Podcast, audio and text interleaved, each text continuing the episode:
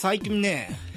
物忘れがすごくひどくて、特にこのポッドキャストなんていうのは、あの、一応オープニングはフリートーク、で、本編はゲームの話をするみたいな、そんな、えー、っと、まあ、10分15分、10分15分でね、オープニング、エンディングじゃない、オープニングとゲーム分を本編合わせて、まあ、20分から、えー、っと、30分ぐらいのものを1本にするみたいな、まあ、そういう、えー、基本の指針があるわけなんですけれども、で、このオープニングとかでね、何喋ろうかなっていうのは、僕の1週間、えー、生活する中で思いついたこと、思ったこと、経験したこと、などなどを、まあ、この、えっ、と、オープニングと称して、僕のね、まあ、1週間の日記としてね、まあ、残しているっていう風な、思惑もね、あるんだけれども、これがね、最近物忘れがひどくて、この、あ、そうだ、この話、ポッドキャストでやろうって思って、えー、いざ、えっ、ー、と、まあ、1日2日ね、経って、マイクの前に座ってみると、案の定ね、あれ？俺あの時この話をしようと思ったはずなのに、なんか全部忘れてんなっていう、風なね、ことが本当に最近多くて、で、それでその、収録するタイミングをね、逃し逃しですよ。えー、っと、今もう、5月の2日火曜日、本当ならば、えー、っと、2、3日前のね、えー、土曜日の12時に、えー、更新をするっていう風なはずだったのが、え、っと、こんな風に、まあ、伸び伸びしてしまってるっていう、ね、わけなんですよ。で、さすがにね、これ良くないなっていう、あの、せっかく今、ポッドキャストを楽しくやってるのに、僕のね、あの、ツルツルな脳みそのせいで、もう、ね、物事を何も覚えられないみたいに、ツルツルな脳みそのせいで、こういう、なんだろうね、自分の趣味の機会を失うのは、マジでもったいないなと思って。で、それで、その、ここ最近ですよ、コンビニでメモ帳、しかも、この、ちょっといいメモ帳ね、自分の、えーと、スーツとかの胸ポケットに入るぐらいのいい感じのね手帳タイプのメモ帳を買いましてでこれもうあの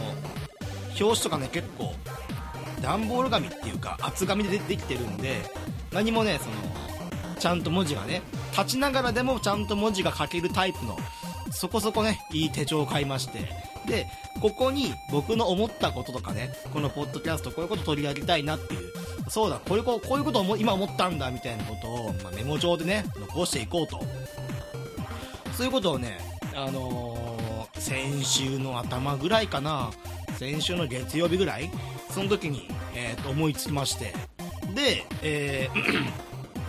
えっとですよ。じゃあ明日の朝からこれは思ってね。まだねもう楽しいじゃないですかちょっと。自分の生活にね一味加わるわけですよ。こういう仕事ばっかりじゃなくて仕事の合間にも自分の趣味のことをちょっとできるみたいな。しかもやってることといえばねあのちょっとメモ帳にねメモを残してるんですよ。これならねなんか業務中に何がこいつは考え事をしてるんだなっていう風な見られ方もするのでもうね別にあこいつ今趣味で遊んでるんじゃないみたいな。こいつ仕事サボっていないなみたいな風にも見られるんでこれはプラスだなと思いながら、えー、初日月曜日の朝ですね。えー、このメモ帳を、えー、家の机の上に置いたまま、えー、会社に出勤するという。まあ、脳みそがツルツルなんで、え自分がやろうと思ってる趣味のことでさえもね、忘れてしまう。胸ポケットの中にですよ、内ポケットかな。えスーツの内ポケットの中にメモ帳を忍ばせるという行為すらも朝の時間にはもう忘れていると。まあ、そんなね、あの、残念な、えー、始まり方をしちゃうんですけれども。で、えー、っと、メモ帳ね、まず1個目のメモ帳読んでみようか。えー、最近物忘れがひどいからメモ帳を買ってみた。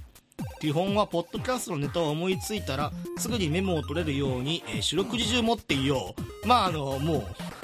四六時中と言いながら、えー、物忘れがひどいせいで、えー、と、家のね、机の上に置きっぱなしという。で、えーこんなのどうだろうと思いついてすぐに忘れてしまうから、え有効活用できるようにしたいと。まあまあ、あの、僕の初心表明ですね。このメモ帳を買ってこういうことやりますよっていうメモ帳もね、これ何枚あるんだこれ。まあざっと見た感じ100枚ぐらいはあるメモ帳なんで、この中にね、僕のね、ネタをね、いっぱい書いて、えー、この更新頻度を上げていこうという、まあそういう作戦ですな。まあそれはもう1日目から、あのー、家の机の上に忘れてしまうってなると、これまたね、あの、浅はかな、浅はかな考えのもと行われてるんだなっていうのは、えー、リスナーの方々にはもう伝わってしまうという。で、えー、っと、えー、次のメモ、メモ、メモ読みますよ。えー、っと、不健康な癖して豆乳スムージーなんかを飲んでみた。健康になる気なんてさらさらないから回復した健康度を放出するかのようにマクドナルドのポテトとビールをで、えー、っと乾杯したいと。これはですね えー、っとお昼休みに書いたのかな？お昼休みにコンビニのね僕のねあの会社のえー、っとまあ今なんかま会社のビルとかなんかにはねあの1階とかそういう部分には結構コンビニとかが出店するんですけれども、えーと、ナチュラルローソンがね,、えーとうちの会社というか今の現場の、まあ、1階部分に併設されていてでそこで売っていた、えーと、豆乳スムージーこれも飲み物でさ3ちょっとした紙パックですよ。紙パックで250円もするっていう豆乳スムージーをね、えー、飲んでみてですよ。ああこれでもう僕は健康なんだなと。皆さんなんかはねなかなか豆乳スムージーしかも紙パックで250円するものなんていうのはまあ、買える機会なんていうのはないと思うんですよね、まあ、せいぜい皆さんはね、あのー、ゼロコーラペプシを飲んでるから太らないデブーなんて言いながらねあフライドチキンとピザでも食ってろっていう話なんですけれども一体どこに喧嘩を売っているんだろうかという。で、えーとその時がえー、ちょうどねマクドナルドのポテト L サイズ150円の期間中だったから、えー、回復した健康度を放出するかのようにマクドナルドのポテトとビールで乾杯したいっていう。うんまあ僕もあれですな。あのゼロコーラえっ、ー、とゼロカロリーペプシを飲んでるから健康デブーって言ってるやつ一緒ですな。昼にいいもん食ったから夜に不健康なもの食べてもプラスマイナスゼロだろう理論ね。もしくは、えーと、豆乳スムージー飲んだからマクドナルドのポテト L サイズ分のカロリーはゼロカロリーデブー理論ね。多分そういうことだと思う。でえっ、とでここにね、えーと、プラスで、えー、書いてるんだけれども、えー、バイト時代、えーと、マクドナルドでのバイト時代に、え清掃中、えーとモップで床を拭く機会が何度もあったがえー、排水管の部分がダメになっていて一部分の、えー、一部一部分の床に水をまくと,、えーと、この水が下の階層に、えーと、水漏れを起こしてしまうと。でこの水漏れを起こす部分っていうのがちょうど東京メトロの管制室になってるから、えーと、ここにあの水をね、えー、とモップで巻いて拭いたりとかすると管制室東京メトロの管制室に、えー、水が漏れてしまって最悪の場合東京メトロの全線が止まるからここに絶対水をまくなと店長に言われた記憶があると。ただ、えー、それが本当かどうかわからないっていうのをねこれはねいつ書いたんだろう。多分夜の12時寝る直前ぐらいにお酒飲みながらあそういえばこんなこと言われたなっていうもうね仕事で疲れて家に帰って疲れながら、えー、とお酒を飲んでるこのタイミングこの精神状態この疲労具合今この時間このタイミングでしか思い出せない3年前の記憶をねこういうメモ帳に書くっていうこれが大事と思って。でこんな話も何なんだろうね。あのー、店長はあれを本当のこととして言ったのかね。本当か嘘か全く確証つかないんですよね。でちなみに東京メトロの管制室の場所を調べたんですけど全然違うの場所が。もしかしたら東京メトロの事務所はあったかもしんない。そういうちょっとねあのメトロ駅と近いところにあったのでバイト先が。なんでメトロの事務所はあるかもしれないけれどもメトロの管制室しかも東京メトロ全線の管制室があそこにあるとは思えないんだよね。もう3年前のことだからわかんないんだけどただ僕はえ、っとあの周りをね結構水浸しにした記憶あるね。あの掃除だ掃除だっておいお前ら新聞載るべ新聞って。やるべやるべって。おいこの店潰すべって言いながらあの水浸しにした記憶はあるんだけど結局ね本当かどうか分かんないんだよねもう。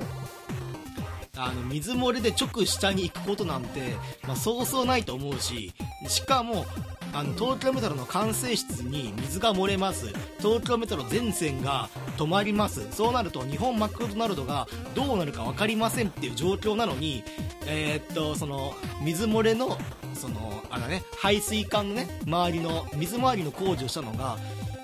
その店長が警告した半年後にやるっていう遅すぎやしねえかっていう。いくら24時間365日やっているマクドナルドというお店で店を閉じるのが大変だとしても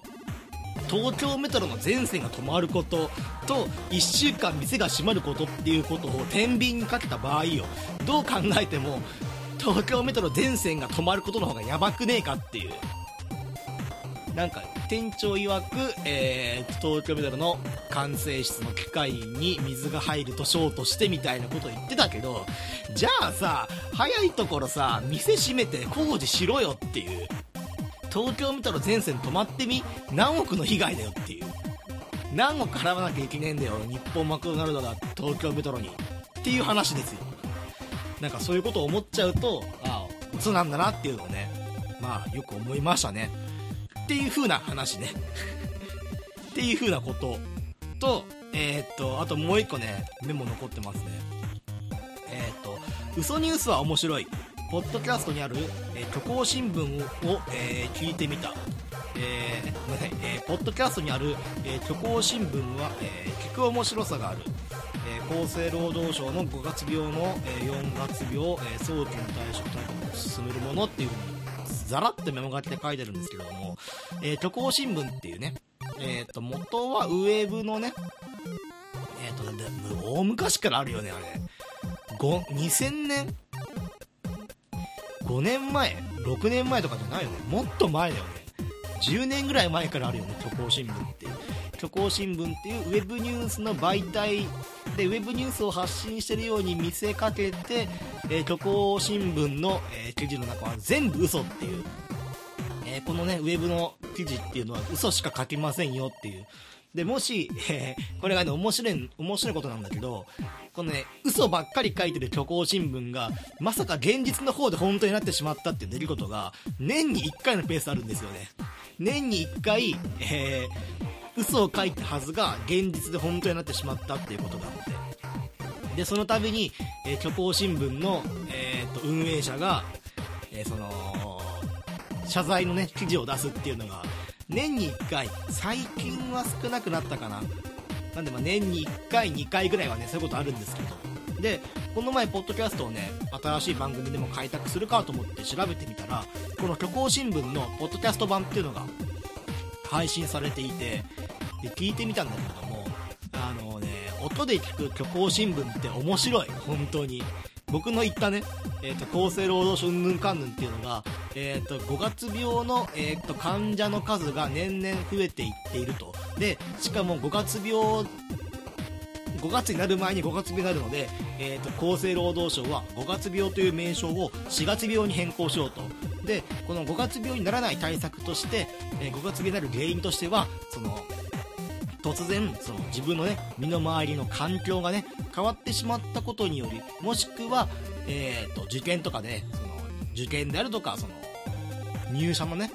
その就活戦争に勝ち残った後後に、えーまあ、新しい学校会社に入った時にその燃え尽き症候群っていうのかな、まあ、それで無気力状態に陥ってしまって何もやる気が起きないっていうのが、まあ、5月病なんだけれどもその5月病が5月を迎える前に4月のね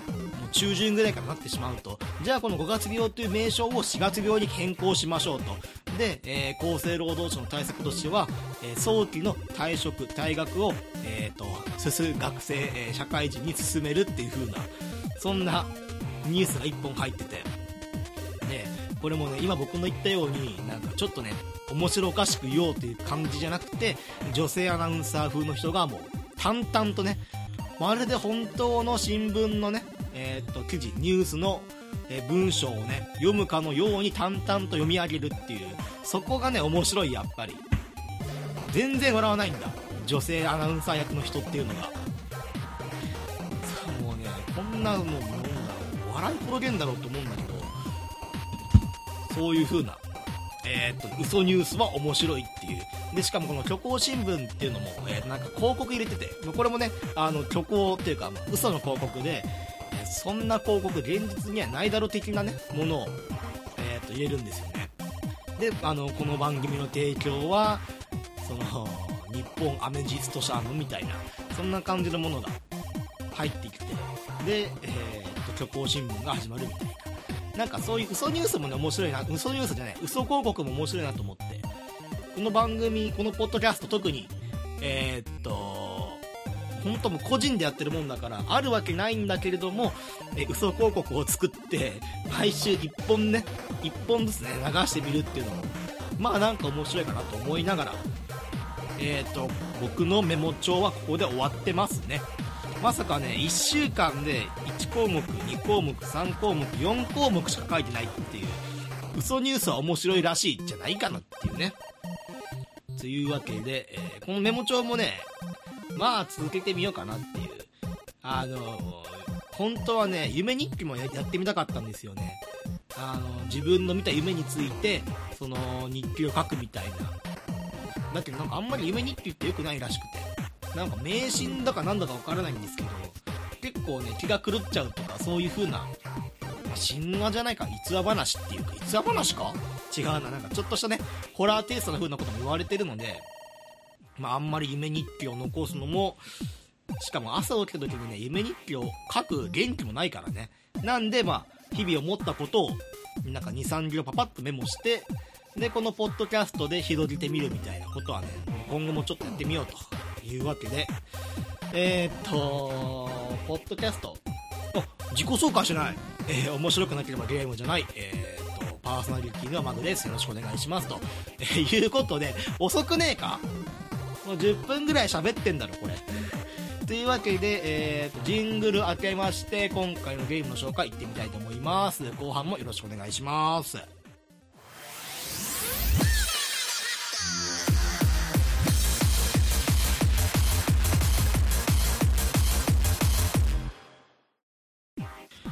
というわけで、ジングル開けまして、また後半もよろしくお願いします。ということでね、えー、今回紹介したいゲームは、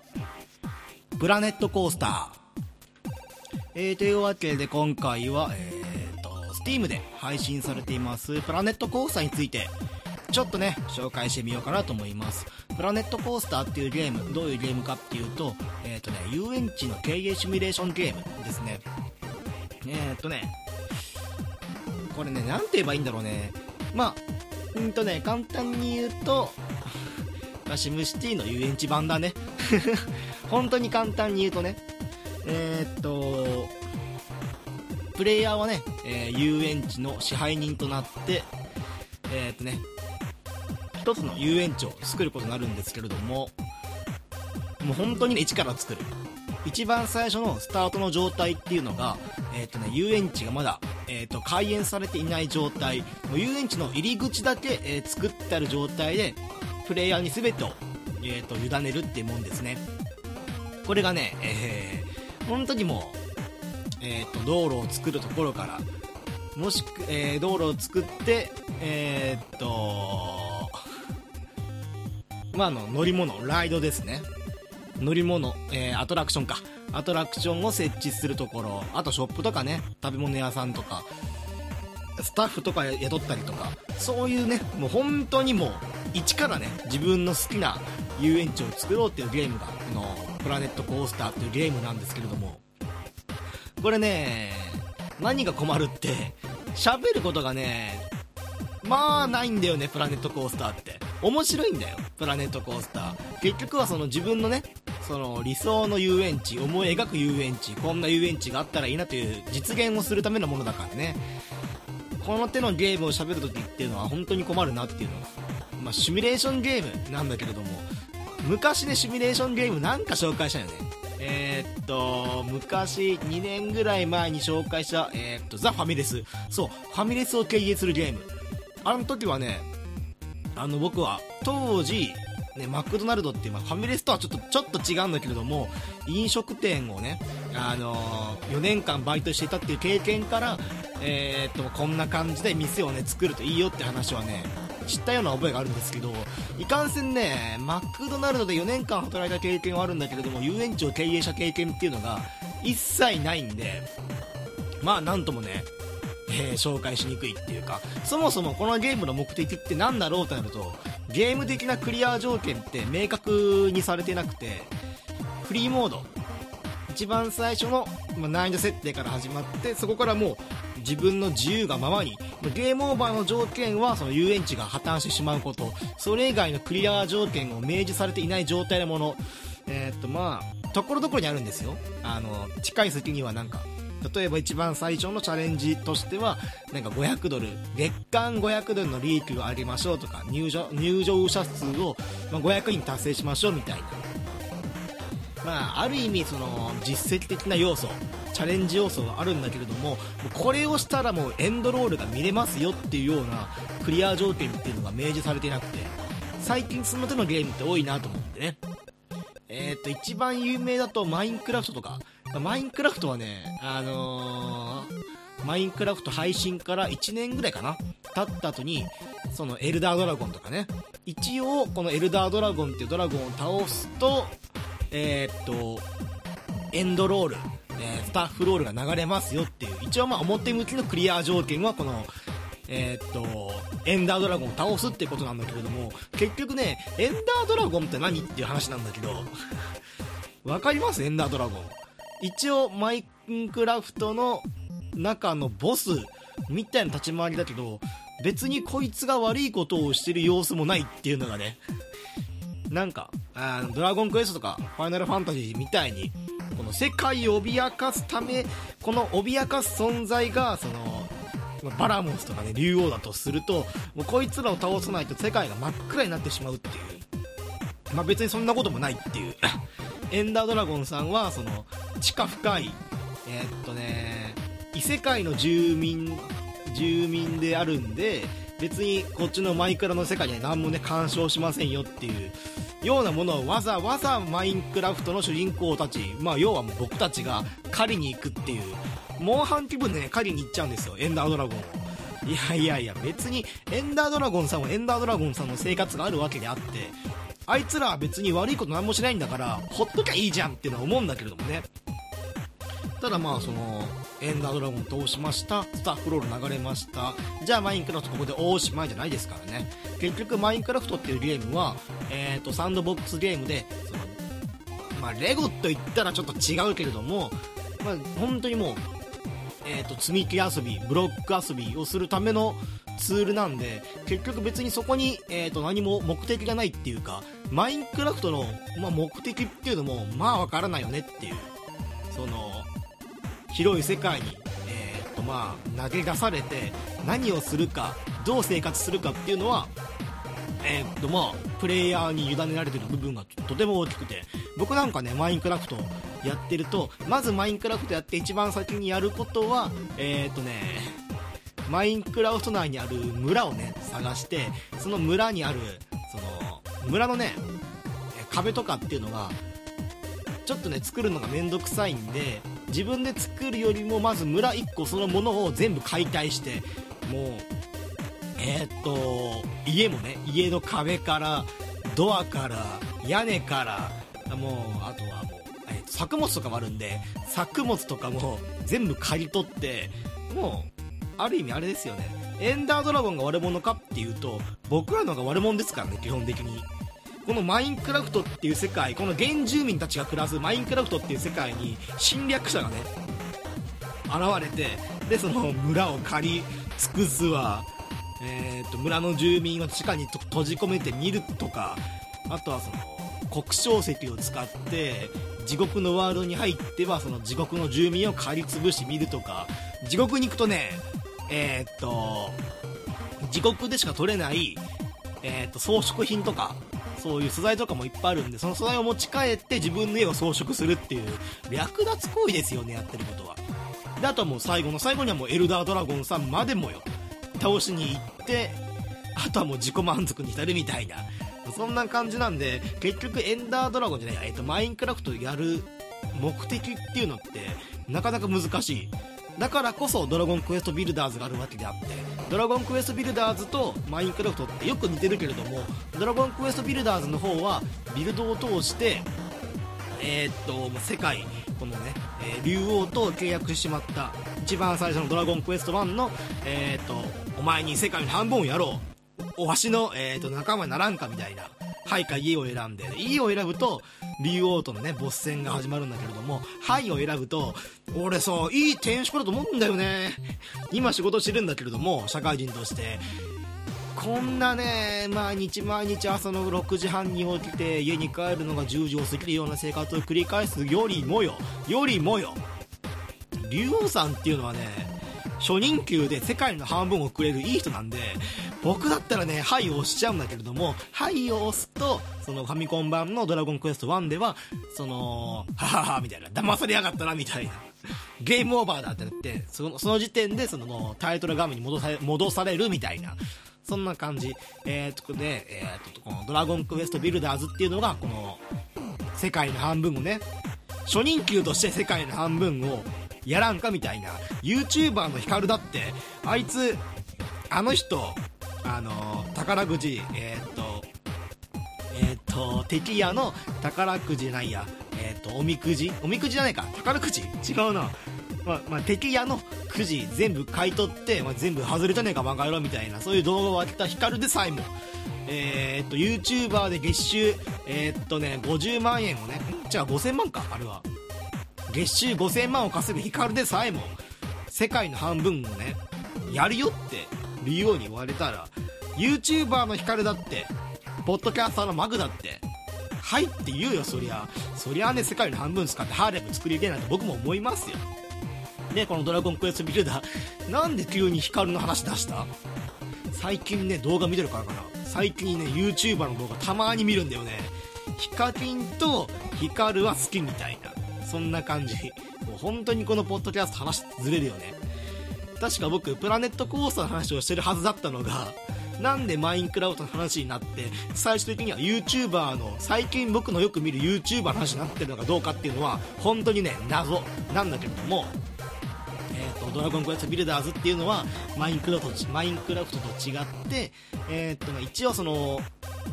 竜王が、えー、このドラゴンクエストアレフアレフガルド。アレフガルドっていうね、えーと、国なんですけれども世界か。アレフガルドを、まあ、その竜王からまあ取り戻すために冒険をしていくっていう。でその過程でその勇者にはえっ、ー、とね物を作る能力があると。竜王が仕掛けたことっていうのはこのねアレフガルドに住む住民から物を作る能力を全部奪うっていう生産性をこいつらゼロにするっていうこいつもねまた恐ろしいんですよ。前々回か前回か紹介したヨッシーストーリー。えー、っとヨッシーアイランドの方か。ヨッシーアイランドの方もねおいおいおいおいマリオ？大人マリオじゃなくて？タイムマシーンをして子供マリオをやっちまう方が簡単じゃね？って言ってたあのクッパ様。と、えー、っとね、ドラゴンクエストビルダーズの方の竜王様。おいおいおい。人間から作るっていう能力を全部奪い取っちまえば、こいつら何もできなくねっていう。まさかね、タイムスリップをしたクッパ様よりも人間の本質的なものを作るっていう能力全部奪うっていう竜王様の方がやっぱね竜王様かっけえっすわ俺もね世界の半分もらったらな俺竜王様とああもう一緒に頑張んだけどな人間滅ぼすためにっていう。そんな感じなんだけれども。でその竜王が、え、人間から、え、物を作るっていう能力を全部奪ったんでえー、っとでただし主人公だけは物を作ると能力があるから途中途中でそのまあそのアレフガルドの住民の家を作ってほしいっていうこの絵を作るっていうのもマインクラフトと違ってドラゴンクエストビルダーズの場合は設計図っていうアイテムがあるんでその設計図通りに作ってほしいっていう。これがねそのマインクラフトと、えビルダーズの大きな違いっていうかマインクラフトはもうこの世界にポンって投げ出されてあとは自由にやっていいよっていう。君は略奪者としてこのマインクラフトの世界をどう作り変えてもいいよって言われるんだけれどもただそれって、えーと自由すぎてついていけない人が多いかなと思うんですよね。もちろんマインクラフトでハマる人っていうのはもう世界中、まあ、日本もそうですし世界中たくさんいるんですけれどもここまで自由だとああ次何をしよっかってつまずいちゃうっていう人も多いと思うんですよね。僕なんかはそのマインクラフトでは家を作るっていう一番マインクラフトで楽しみな要素を一番楽しめなかった人なんでどうしてもねセンス的な問題があってあの家を作れない。あのずっとね地下で暮らしました僕。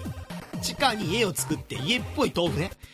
いや本当にもう四角形の豆腐ハウスを作ってその中にえーっと黒晶石を作って自分の家な家なのに地獄とつながるルートを作ってみたいな。そんな感じのねもう機能性のことしか考えていないっていう。全然ねあのお家作りの方を楽しめなかった人間なんである意味「ドラゴンクエストビルダーズ」のようなちゃんと目的もあります。でクエストその途中途中でその竜王を倒すまでにいくつもの次はあれやってくださいこれやってくださいっていうそのなんだろうね指名っていうかそういうのをゲームが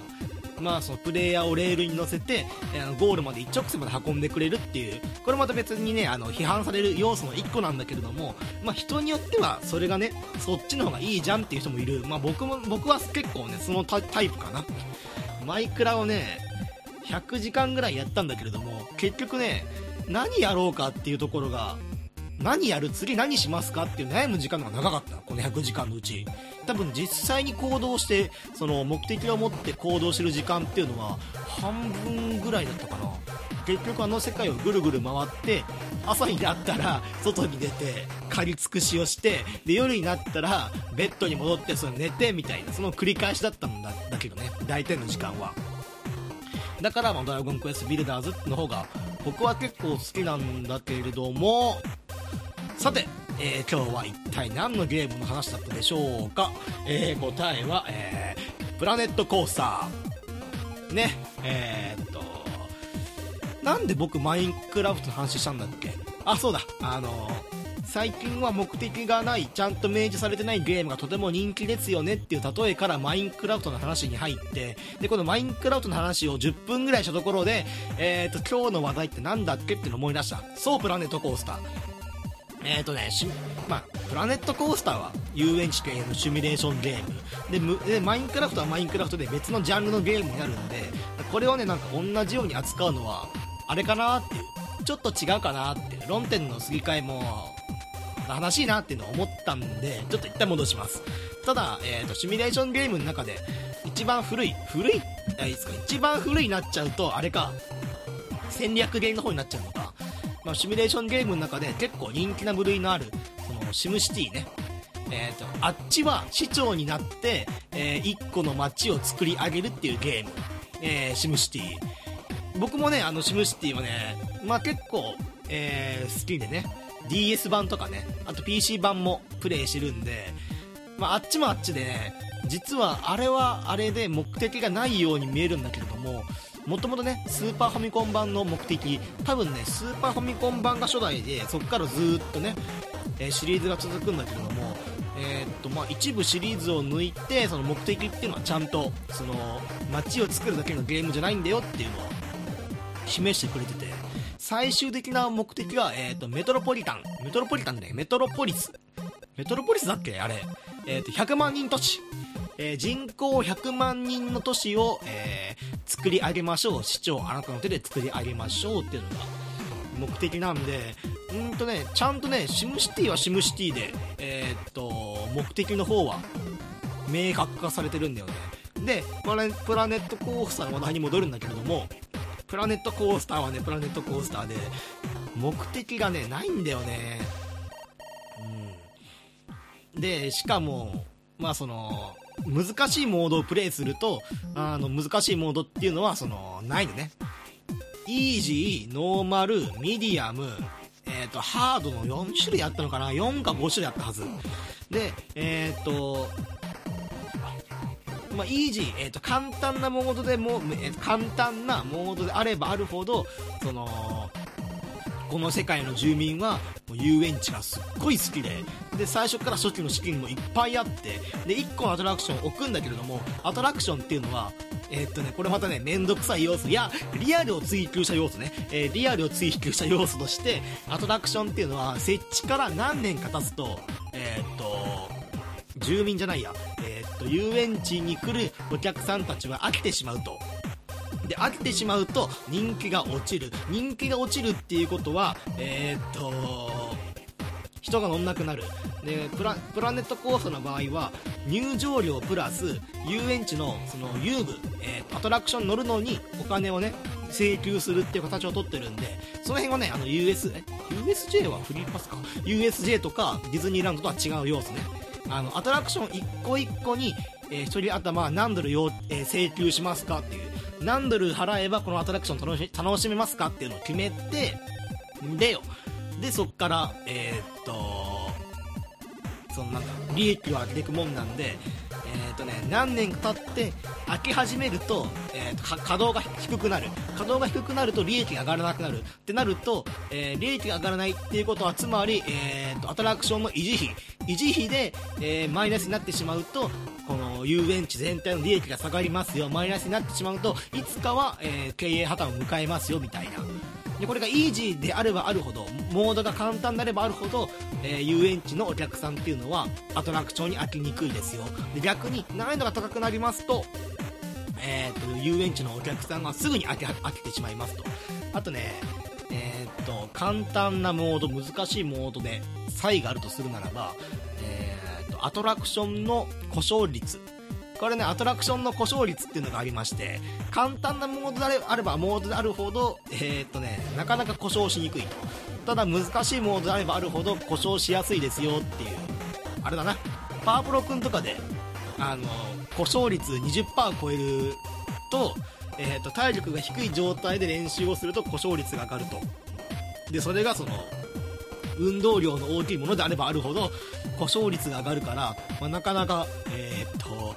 30%超えた時点で難しい練習はさせない方がいいかなみたいなそういうこれ何の話今？今全然関係ない故障率故障率からパワーポケの話したけど1ミリも関係なかったね今。気づいちゃった。気づいちゃった気づいちゃった。わーいわいってこういうね。あの昔エントの神様に出ていたあの太鼓を持ってでその大阪のえー、道頓堀にあるその人形みたいな格好をしてであの結構ねあの太り気味の人が芸人さんなんだけども気づいちゃった気づいちゃったわーいわいって言ってあの当たり前のことをつぶやいてカーンっつって、えーと、次のネタに行くっていうこうまたね思い出しただけなんですけれどもプラネットコープラネットコースターともマインクラフトとももちろんパワーポケットも何も関係ない僕が思い出したからさあ喋りたいんだっていう気づいちゃった気づいちゃったわーいわいポッドキャスターって、えー、1個の話をするのが苦手で、えー、ついつい、えー、横道にそれちゃうよねパン、えしかも、えー、テーマが決まってるのにもかかわらず、それちゃうせいで、えー、今回紹介する、えー、プラネットコースター、ブログのタイトルにはどう書こうかって悩んじゃうよね。かみたいな、こういう風なネタをやる、やるやついたんだよ、昔。エンタの神様で。これはね、20代後半から30代前半が引っかかりそう。引っかかるのか？引っかかるな。で、逆に、えー、10代前半から後半は、多分ポカンとしてると思う、今。えー、っと、大ちゃんだっけな気づいちゃった、気づいちゃった、わーい、わいって。俺何が楽しくて、昔いた芸人の真似してるんだろう。笑ってくれる人いるのか？で、プラネットコースターの話に戻りますと。えー、っと、なんだっけ難易度の話。難易度もそんな感じ。で、まあ、僕はまあ、あのー、遊園地の、えー、経営経験が全くないから、とりあえずね、えー、っと、イージーから始めてみようと。すぐにゲームオーバーになっても困るしねっていう。ただね、厄介だなと思うのが、まあ、マインクラフトもその点は一緒か。えー、っと、シムシティも一緒だな。えー、っとね、PC ゲームって、説明書の概念がないんですよ。でむしろ海外のゲーム。うんとね日本でも発売されてるプレイステーション3プレイステーション4とかの XBOX1 とかのから出てる海外のねゲームっていうのは説明書がないんですよ。まあ、最近で言うとバトルフィールドコール・オブ・デューティーみたいな FPS ゲーム。ゲーム内にチュートリアルがあったとしても、えー、と紙の、ね、説明書がないと。僕はねやっぱりずーっとね日本まあ日本のゲームをね触ってきてでもあのゲーム歴もね結構長いんであの説明書っていう要素がすごい好きなんだけれどもプラネットコースターも同じようにえーっと説明書がなくてであチュートリアルっていう文字があるからこのチュートリアルで遊園地の作り方を学べるのかなと思ってチュートリアルのボタンを押すとあの YouTube のえーっとね YouTube に飛ばされてでこのプラネットコースターの会社がやっているそのチャンネルに飛ばされてでえーっとプラネットコースターのチュートリアルの動画5本ぐらいがあって もうもうこれ見て学んでっていう。あ斬新と思って。あもうゲーム上でも教えないんだっていう。YouTube の動画をチャンネルで公開してるからそこ見て学んでっていうねことをやらされまして。ああそうなんだっていう。さすがに僕それ見る気ねえなっていう。まあ僕もねなんだかんだ言ってもう10年10年？違うな。もう1 5 6年ぐらいゲームとね密接に関わってるんですよ。今更僕が遊園地の、えー経営経験がなかったとしてもなかったとしてもいやもうこんなねチュートリアルの動画なんて見なくても見なくてもできますよそのぐらいと。もう完璧なね遊園地作ってみせますと。おい東京ディズニーランド。おいユニバーサル・スタジオ・ジャパン。おいえっ、ー、とレゴレゴなんとか。ビビんなよっていう。この敏腕ね敏腕遊園地経験者マグさんが新しくね遊園地を作るっつってんだ。ビビんなよお前らっていう。もうね5月8月とか12月の31日1月1日もう毎年毎年ディズニーランドなんかはねこの時期っていうのはもう人がいっぱいいっぱいであのミッキーマウスさんも「いや大変だよは?」っ？ていう。もう人がいっぱい来ちゃってさ大変だよはあれ？レゴワールドくなんで君のところは？人が回ってくれるのかな？はは僕の僕のディズニーランドから、えお客さんを何人かあげよっか？ははなんてこと言ってる暇なんてもうないんだよミッキー。これからは僕の作る遊園地見てってくれやっていうことで遊園地を作り始めました。はい2時間後。はい難しいと。はいなんだこのゲーム難しいと。分かりませんと。もうね道を作るのも大変。まっすぐ道を行くのも大変だし道をねもう丸の形この歩道をね丸くしてその一周さ、えーっと歩道で歩けるようにしてでその真ん中にアトラクションであるとかこのプラネットコースターあのプラネットコースターっていうねゲームの始めはあのもうほんと平原。平原だから植物とかオブジェクトとかも全部自分でその選択してこれをどこに置いたらあのアトラクション例えばそのアトラクションの待機列なんかをその並んでる人が飽きないように彩り鮮やかに設置できるかとかそういうのできるんですけれどもまあ難しい。まあ大変。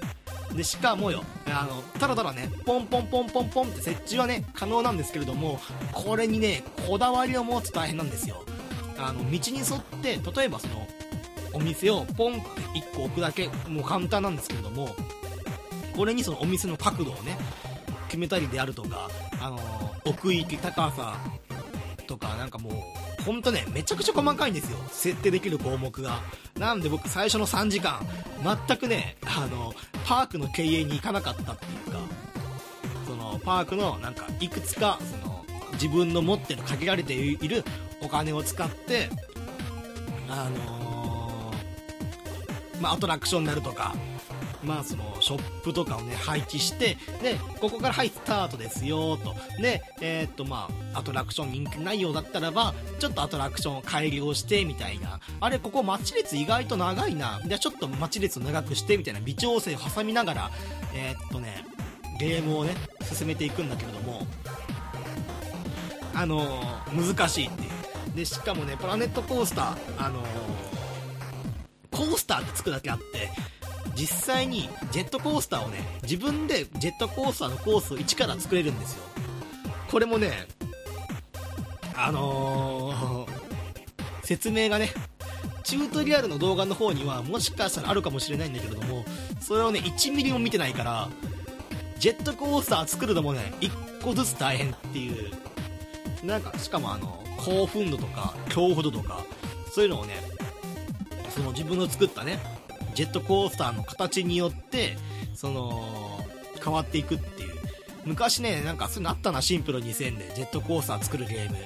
まあ、それと同じような感じで作れるんですけど。だからあんまりにもね無理なねカーブの仕方をするとまあできるんですよ。あのゲーム時代からダメって言われないんですけれども、まあ、例えばそのダメって言われる要素としては通り道に、え、とジェットコースターの通り道に店があってそこにぶつかるような形とかね。いやそれはもうダメじゃんっていう。できないじゃんっていうこと言われちゃうんだけども。あの結構ね無茶な動きもできて。ただ無茶な動きをするとあの G 重力のかかり具合がすごいことになるからゲル度がどんどん高くなってみんながゲーゲー吐きまくる展開がねなっちゃうっていう。そうなると人気がねすごい落ちちゃうから適度に怖いやつ適度に恐怖感があって適度に興奮感があって適度に、まあ、適度っていうかその人間の耐えられる G の中で頑張ってくれっていう。そういうことも、しなきゃいけないっていうね、まあ、ただねすっげえ難しい。すごい難しいんだけれどもこのプラネットコースターをね夢がある。本当に夢がある。楽しいんだもんだって。あのちょっとね話それちゃうかもしれないんだけど楽しいとはちょっと違う方面かもしれないんだけどこんなにね自由度が高いとあのやっぱりね見せ方をねよくしたいんですよね。えー、っとお客さんにカメラをつけてお客さんの視点でそのお客さんが勝手にねパークの中で遊んでるからそのパークの視点でこの普通ねあのプラネットコースターの画面っていうのはえー、っと上からね要はその天空からあの空から下を、えー、見落とすような視点でゲームをね進められるんだけれどもこのお客さんの視点っていうモードに移ると実際に僕の作った、えー、っと遊園地の中を歩いてくれるその目線をそのモニターで表示してくれるからあこんな感じに見えるんだっていうのをね確認できるんだけれどもせっかくならばさもう本当にいい遊園地作りたいじゃん。あの見え方とかね。気にしたいわけじゃん。ディズニーランド打倒ディズニーランド打倒打倒 USJ 打倒レゴランドですよ、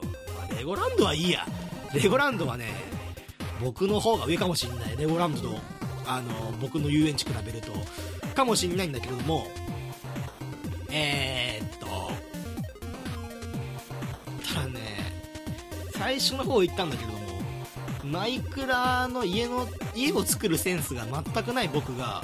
もっと大きい遊園地丸々1個任されていいものが作れるかって言われたらはいナッシングね。それもないねみたいな。あのやっぱりね一番最初はね戸惑う。なんだこれみたいな。この遊園地アトラクションがいっぱいあるんだけれどもこれ楽しいのかみんなっていう。そんな感じの遊園地がね23個出来上がって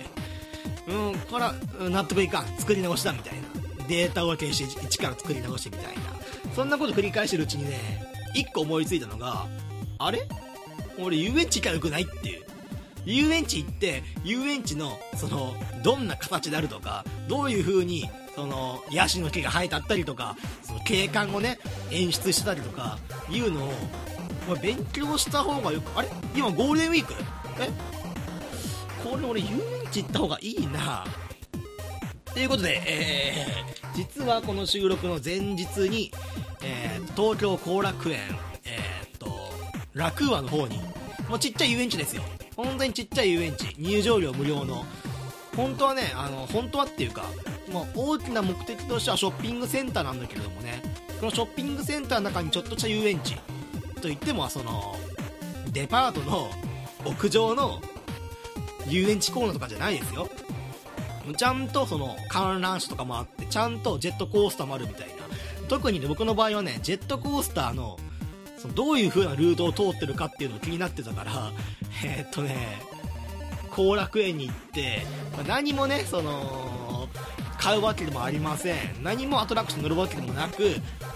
え、ここに、えー、っと、ジェットコースターの乗り場があって、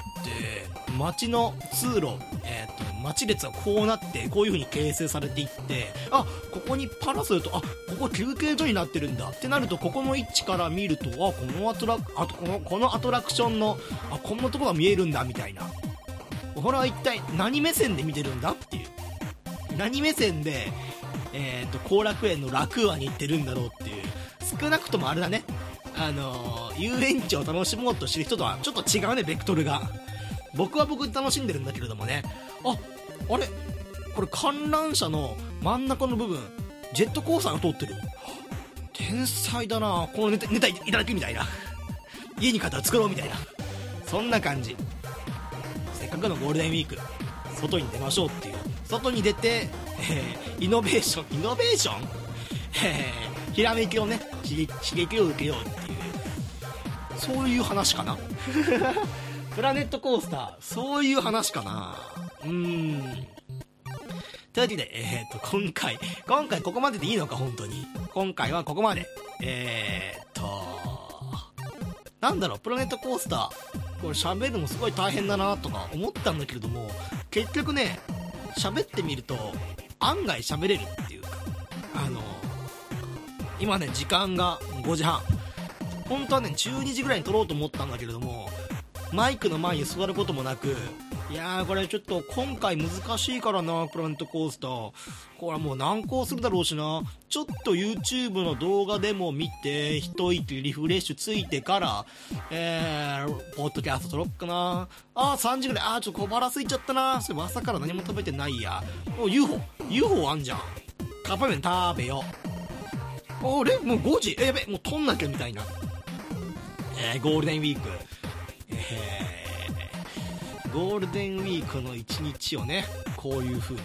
この自分がさっさと行動しないせいでまたこいつゴールデンウィークの一日を棒に振ってませんかっていうのを思ってはいるよ。思ってはいますけれどもえっ、ー、とこんな自堕落な自分がすっきというわけで。えー、何の話だ？このポッドキャスト、えー、ツイッターもやっております。P が大文字、PODCAST アンダーバー GME、PODCAST アンダーバー GME、えー、面白くなければゲームじゃないでも検索が可能ですと。せっかくだしね、ゴールデンウィークもう1本ぐらいあげ、作りたいかなうん。そうね。作れるな。根性入れれば。というわけで、えー、今回はこの辺で、ありがとうございました。お聞きいただきありがとうございました。これからも、定期的にポッドキャストを投稿しようと考えています。拙い喋りですが、購読していただけると幸いです。